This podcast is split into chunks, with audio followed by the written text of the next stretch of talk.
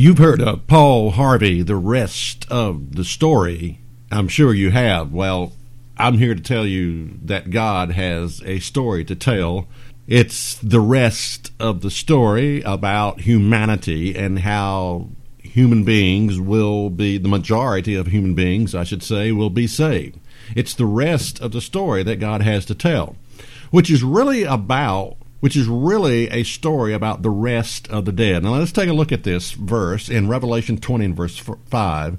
It says, But the rest of the dead lived not again until the thousand years were finished. Now, in church, I hate to say this, but there are verses that your preacher are just they're just not going to go to in the Bible. They cannot go to, and this is one of the scriptures that most churches, most preachers will not explain. Let me read it again. But the rest of the dead live not again until the thousand years were finished. Just who are the rest of the dead? Do you know? Do you know? Has someone explained this to you? about the meaning behind this resurrection, about the rest of the dead. Now, hold on to your seats. You are going to learn something about the nature of God that you have never heard preached at your local church. I don't care if you've been going to church for 40 years, you've never heard what I'm about to tell you in your local church. And that is the story about the rest of the dead. You see, God has an agenda. And in order to understand the nature of God, you've got to know what that agenda is.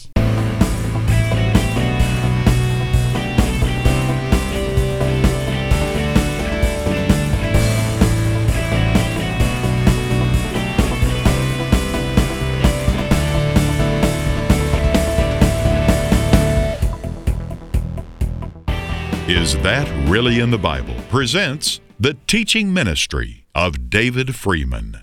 Okay, just what is God's agenda for saving mankind? Well, let's take a look at it in 2 Peter 3 and verse 9. It says, The Lord is not slack concerning his promise.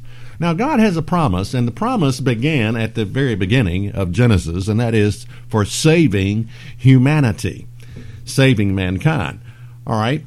So God has a promise. As some men count slackness, but is long suffering towards us, not willing that any should perish, but that all should come to repentance. Now, this is incredible when you think about it that God has a promise, He has a will, and He's not willing that any should perish, but that all should come to repentance. Now, let me ask you a question Is that, is that what you see today? Do you see the majority of mankind being saved. Now, I know, according to the superficial concept of, of salvation, I guess you see a lot of people, you know, just just raise your hand, just give your heart to the Lord, just uh, invite Jesus into your heart, just sign on the dotted line, you know. Yeah, according to that concept, you may have a lot of people uh, being saved, but really, in reality, when you consider that the majority of the world's population has never really, you know, they're they're not Christian, is what I'm saying. They're not Christian by a lot, by anybody's definition of a Christian.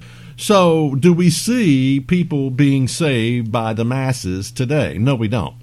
But God has a plan. He has a purpose. He has a will that none should perish, but that all should come to repentance. Now, here's the thing you got to wrap your mind around.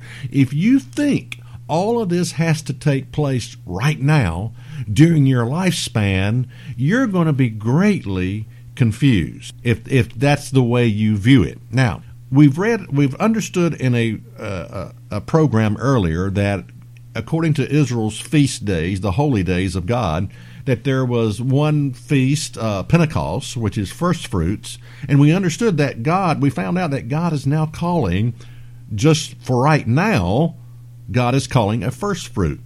He's not calling everybody right now. Jesus said, "No man can come to me except the Father draw him." So we gotta we gotta understand that according to these holy days, there's a there's a couple harvests. There's the first fruit harvest that that God is calling a first fruit, but then there's going to come a later harvest of people when they will be given their first chance for salvation. So you have to understand something about God's holy days to even understand what I'm telling you. Now, what about all those who are not a part of this first fruit harvest? Now, this is what we've got to ask the question.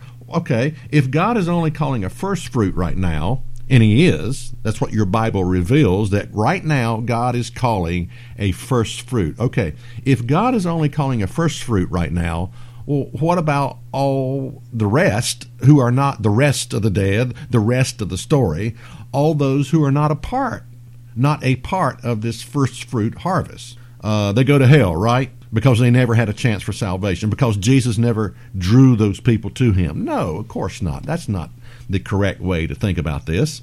Now, traditional Christian teaching would consign about 80% of or more of humanity straight to an eternal, never ending, burning hell fire. Yeah, I mean, traditional Christian teaching. What, what, what, do I mean by traditional Christian teaching? Well, I mean the concept that you're either saved or lost, and if you're saved, you go to heaven, and if you're lost, you go to hell.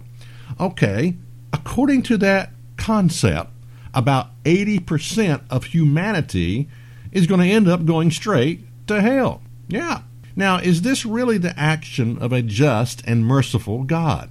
You know, the common teaching about hell is really a mistaken tradition that has replaced what the Bible actually, actually reveals about life, death, and God's plan of salvation. And that's what I want to talk about today. That is God's plan of salvation, which involves the rest of the dead. Okay, the rest of the dead.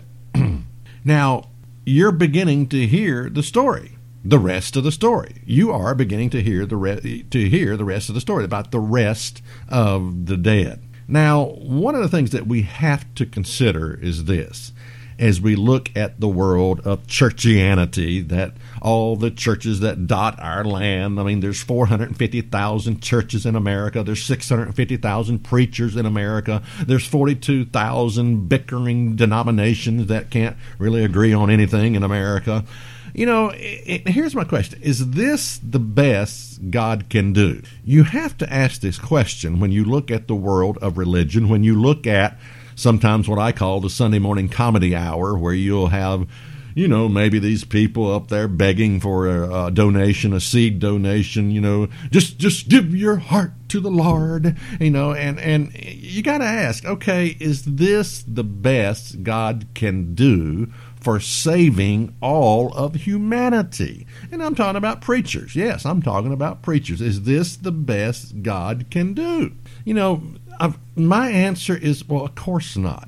This is not the best God can do. God has His own plan for saving humanity. God has a plan that is revealed in your Bible. Okay, let's take a look at that plan that is revealed in your Bible. Revelation 20 and verse 5. But the rest of the dead live not again until the thousand years were finished. Okay, now what is this thousand year? Now, you, you got to understand, the first resurrection has already taken place. Now, everybody knows what the first resurrection is all about. It's, it's, it occurs at the return of Jesus Christ to this earth. And the first thing that he's going to do when he returns is to resurrect the saints. Well, who are the saints? Well, they are people. A saint is a person who has gone through what I call the salvation process room. He has been totally, his character has been totally transformed into the character of Jesus Christ. It's a, it's a process. It doesn't occur overnight, but he's been in the process, the salvation process room. God is transforming this person from what he was, you know, when God first called him, into a new creature in Christ. Okay, the saints and, and you see, the reason they call them saints is because God's not going to spend eternity with practicing sinners. In other words, you've got to overcome your sins by the power of God's grace and Spirit. But the first res- resurrection, the saints are people who have the indwelling presence of the Spirit of God. If any man have not the Spirit of God, he is none of his. So this is the first resurrection. So at Christ's return, you have the first resurrection. All right we're resurrected, and then there is a thousand years called the millennium, or that where Christ is going to reign and rule on this earth for a thousand years. Okay, now after this thousand years, you have something called another, or the second resurrection, or another resurrection of people.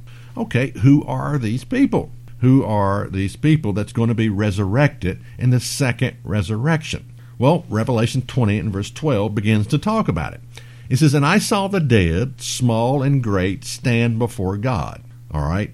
This is, you know, a lot of dead people in the second resurrection are going to come up. And I saw the dead, small and great, stand before God. And the books were open, and another book was open, which is the book of life. Okay, now let me just insert something here. First of all, it says the books were open. Now, the word books there is plural, it means the Bible. The Bible is a collection of books. So the Bible is open at this time, at the second resurrection. And also another book is open called the Book of Life. Now you got to ask the question why is the Book of Life open at this point? You know, like I said, the first resurrection of the saints has already taken place. So no need to look in the book about the saints because they've they've been resurrected a thousand years earlier. Now, according to the traditional concept of hell, you know, they've been burning for all eternity in hell, so no need to open the books for them. I mean, we already know where they're at, you know, in hell. Now, I'm just kidding because I don't believe that there are people in hell right now burning anyway. So I believe they're in the grave, they're dead. Okay. Um, so, so why is this book of life open at after now get this this is after christ returns. The first resurrection of the saints takes place. The thousand year reign of christ on this earth is complete completed. And then you have the second resurrection. And the bible is open and the book of life is open. Now why is the book of life open at this point? There's only one reason and that is to add new names to the book of life. This is the reason the book of life is open at this point. Now let's continue on. And the dead, those people who come up in this resurrection, was judged, they were judged out of those things which were written in the books, that is the Bible, according to their works. Now, what this reveals is there's going to be a judgment period of time, I believe 100 years, or a lifespan where these people are judged according to their works. Just like the Christian who is called today the first fruits, they're being judged according to the Bible today. If if God has called them, if God has opened their hearts, if they are part of the first fruits, you know, today you are being judged. Okay, these people in the second resurrection are going to be given a chance, their first chance for salvation, and they're going to be judged just like you are judged if you are a real Christian according to your works, according to the Bible, what's written in the Bible. That's basically, in this most simplistic manner, this is what this is talking about a judgment period of time. It's not talking about opening the books and looking at who's in the book of life and who's not and whether they deserve it. It's not talking about that at all. No, this is a judgment period of time because, like I said, you got to wrap your mind around this fact. A thousand year earlier, Christ has returned and resurrected the first fruits, the saints. All right, they've already been given eternal life. And then you have the rest of the dead. After the thousand year reign of Christ on this earth, then you have this resurrection, which is referred to as the rest of the dead. All right, continuing on in verse 13. And the sea gave up the dead which were in it, and death and hell uh, delivered up the dead which were in them. In other words, I mean, we're talking about all dead people. Every dead person that has ever lived and existed, whether he died in the sea, whether he was blown to smithereens by the you know, the space shuttle or whatever, eaten by sharks or, you know, however, it doesn't matter how they died. But my point is, what this verse is saying that is that every, and when it talks about death and hell delivered up the dead, the word hell there is grave. So don't don't don't go off the deep end there and thinking about this is some ty- type of eternal torment or anything like that. It's not. It's just talking about the grave. Just talking about the grave. Look it up for yourself basically it's saying and death and the grave delivered up the dead. Okay that's what that is referring to. And and and they were judged every man according to their works according to a judgment period of time that they're going to have where they're going to be given a chance for their first chance for salvation.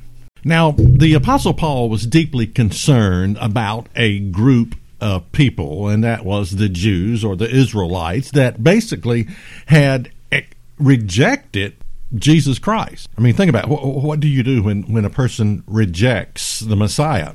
And this is what he says in Romans 11 and verse 1. He says, I say then, has God cast away his people? In other words, Paul is struggling here because he basically realized that there were Jews that did not accept Jesus Christ as the Messiah. I mean, you got to understand something that that the Jews were looking for a coming conquering king.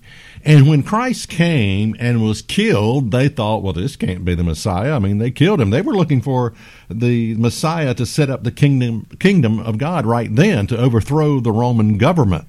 And so when Christ came and was killed, they I guess they didn't understand that Christ had to be our Passover lamb. He had to be sacrificed for our sins and then 2000 years later he would return and set up his kingdom on this earth. They didn't get that. And so a lot of them rejected Jesus Christ as the Messiah. And so Paul is struggling. He said, Look, has God cast away his people? God forbid. For I also am an Israelite of the seed of Abraham, of the tribe of Benjamin. So Paul was able to understand okay, no, God has not cast away his people, that God had a plan that involved not just one resurrection, but several resurrections from the dead. Now let's notice in Romans 11 verse 7. What then? Israel has not obtained that which he seek, seeketh, for, but the election have obtained it, and the rest were blinded. Now, here we come back to the concept of an election, of a calling of a first fruits, that God is now calling a first fruit. There is an election according to the grace of God, that God is calling right now a first fruit. But notice what he says. He says, and the rest were blinded. Now, who's doing the blinding? Well, God is doing the blinding. Continuing on in verse 8, according as it is written, God has given them the spirit of slumber, eyes that they should not see, and ears that they should not hear unto this day. Again, who's doing the blinding? Who's blinding the eyes? Who's closing the ears? Well, it's God who is blinding the eyes and the ears. As Jesus said, no man can come to me except the Father draw him. And then you get into this dilemma well, suppose it's not your time to come to God. Suppose God is doing the one who has shut you up in unbelief. What happens then? Now, the question we might want to ask is Is being deceived a chance for salvation? The fact that a person is deceived willingly or by God has God has shut that person up. Can you call being deceived a chance for salvation? Well, no, you really can't. You really can't call that a chance for salvation. I mean, you were ignorant, you were deceived. And in some cases, as the Bible is explaining here, the one who is closing the ears, the one who has shut them up in unbelief, the one who has blinded, as it says here, the rest were blinded. There is an election there is a first fruit that God is calling, and the rest were blinded. And you got to understand who's doing the blinding.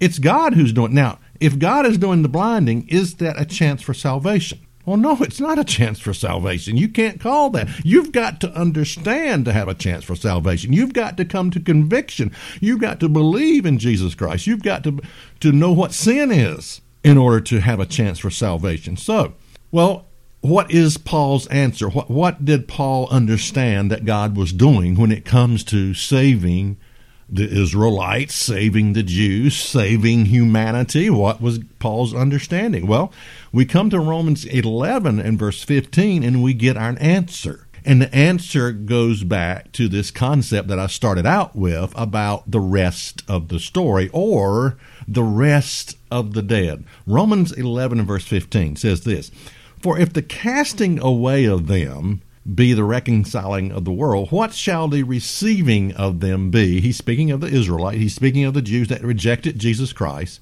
Okay, how is God going to receive them? What's, what shall be the receiving of them be? But life from the dead. Now, life from the dead, that's a fascinating concept. What are we talking about when we talk about life from the dead? Well, we're talking about a resurrection. But which resurrection? The first resurrection? No, no, we're not talking about the first resurrection. We're talking about another resurrection that is referred to in your Bible in Revelation about the rest of the dead. What Paul understood is this that God had a, in his wisdom, in his great understanding. God had a plan for salvation, that the Jews, the Israelites, were not cast away, that they would come up in a great resurrection called the second resurrection or the uh, uh another resurrection, and they would be given their chance for salvation then. This is what Paul understood. What shall the receiving of them be? How is God going to work this out?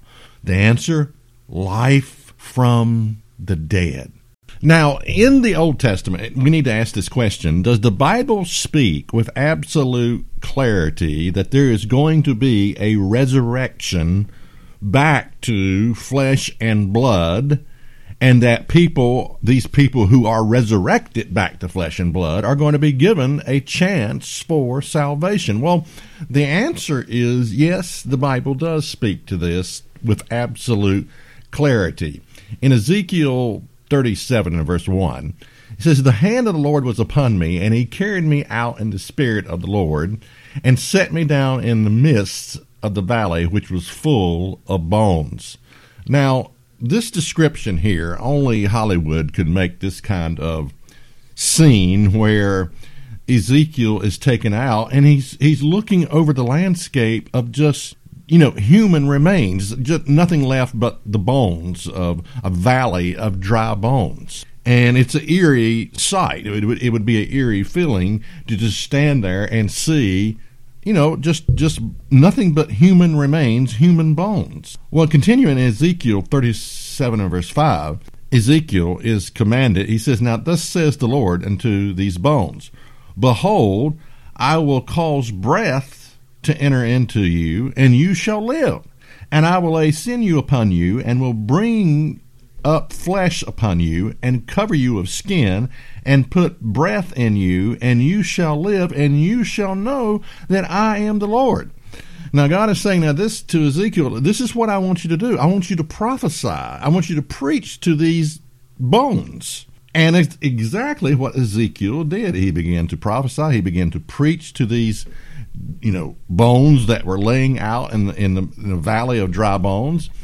And all of a sudden there is this shaking and clicking and bone begins to connect to bone. Each you know the hip bone connected to you know that's where that song comes from. And skin begins to wrap around the bones. And that, this is why i say hollywood you know with their creativity they could do an excellent job at portraying this imagery of this coming back together. Well afterwards, we have an exceeding great army of people standing there. And this is what the Word of God says in Ezekiel 37 and verse 11.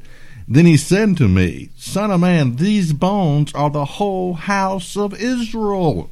Behold, they say our bones are died, and our hope is lost, and we are cut off from our parts. Now, this harkens back to what the Apostle Paul was concerned about. Uh, the Israelites, the Jews, uh, rejecting Jesus Christ, being lost, being in a, in a what, what, what most people would call a lost condition, having died in a lost condition, and all of a sudden, what we have here is a, a description of these people are going to be resurrected back to flesh and blood. Notice Ezekiel in Ezekiel 37 and verse 12.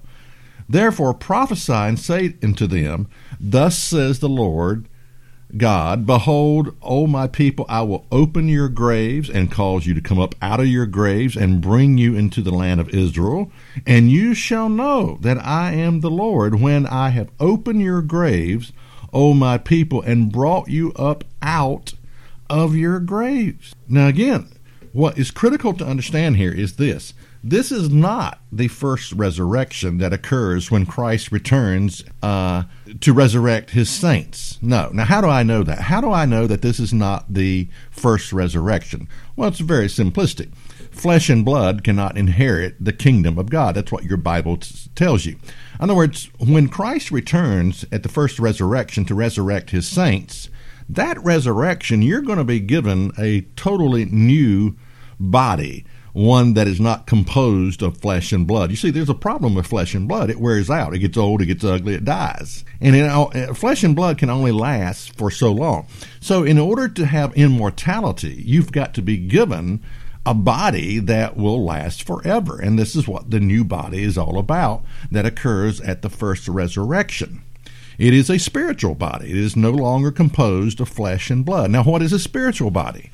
Well, um, there are examples in the Bible. In the Bible, when Jesus was resurrected, he uh, was no longer flesh and blood, and so he appeared to his disciples through a stone wall. They were gathered inside for fear of the Jews, and all of a sudden, there's Jesus. He appears to them. So I take it that this new transformed body, this spiritual body, can can appear as a human being, or it can just turn into a vapor and disappear. It can go straight through stone walls. Uh, bullets can't hurt a spirit being uh, because it's spirit. It's, some people would refer to it, and I think the King James does, uh, you know, as a ghost. Uh, of course, that carries a lot of connotations of evil with it, but that's not what I'm talking about. It's not evil at all, but it is a a a, a spiritual body that you're going to be given. Another cool thing is that a spirit being, a uh, body, can travel at the speed of thought. You know.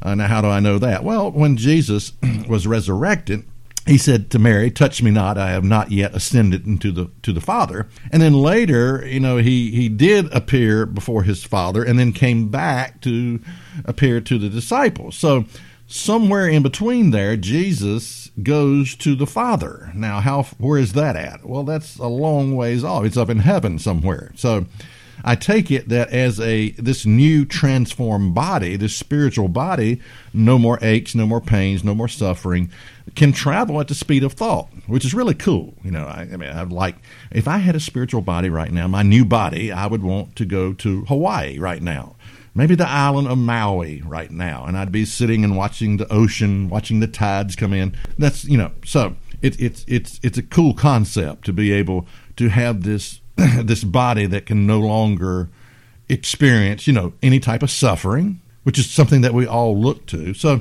look for, I should say.